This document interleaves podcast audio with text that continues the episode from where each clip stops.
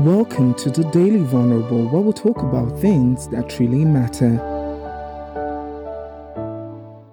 You always have the right to change your mind.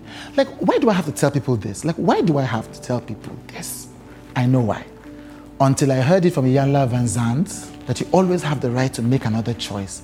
Even I didn't realize that in my mind, I thought once I've chosen something, once I've, especially when you've declared to people, like you've come to the office, you've declared a strategy, this is what we are doing for the next one year. You know, you've said it. Then you now see something that makes you think, ah, ah, ah, Moshishe, I made a mistake. Oh. Yeah, yeah, yeah. Many of us, because of the shame of going back to people and saying, eh, actually, guys, eh, eh, no, it can't work. And because we don't want them to see us as people who can make mistakes, we stick with it. Or because we have people who judge you. Be like, so you didn't even know what you were doing the first time when you did it. But you also when you're young, that's why I didn't used to, I wasn't the kind of person that realized I could change my mind. But now I realize it.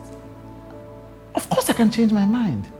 Of course, when I get new information, new knowledge, new insight, new direction, when I have new people around me, new energy, I can say, that was a mistake. Yes, I invested a lot of energy, a lot of time, a lot of passion, a lot of money into that mistake, but it is a mistake. And I have the right to change my mind.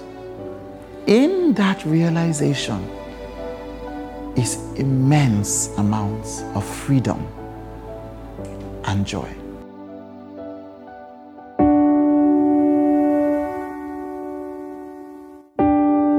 Thank you for listening to the Daily Vulnerable with Chude.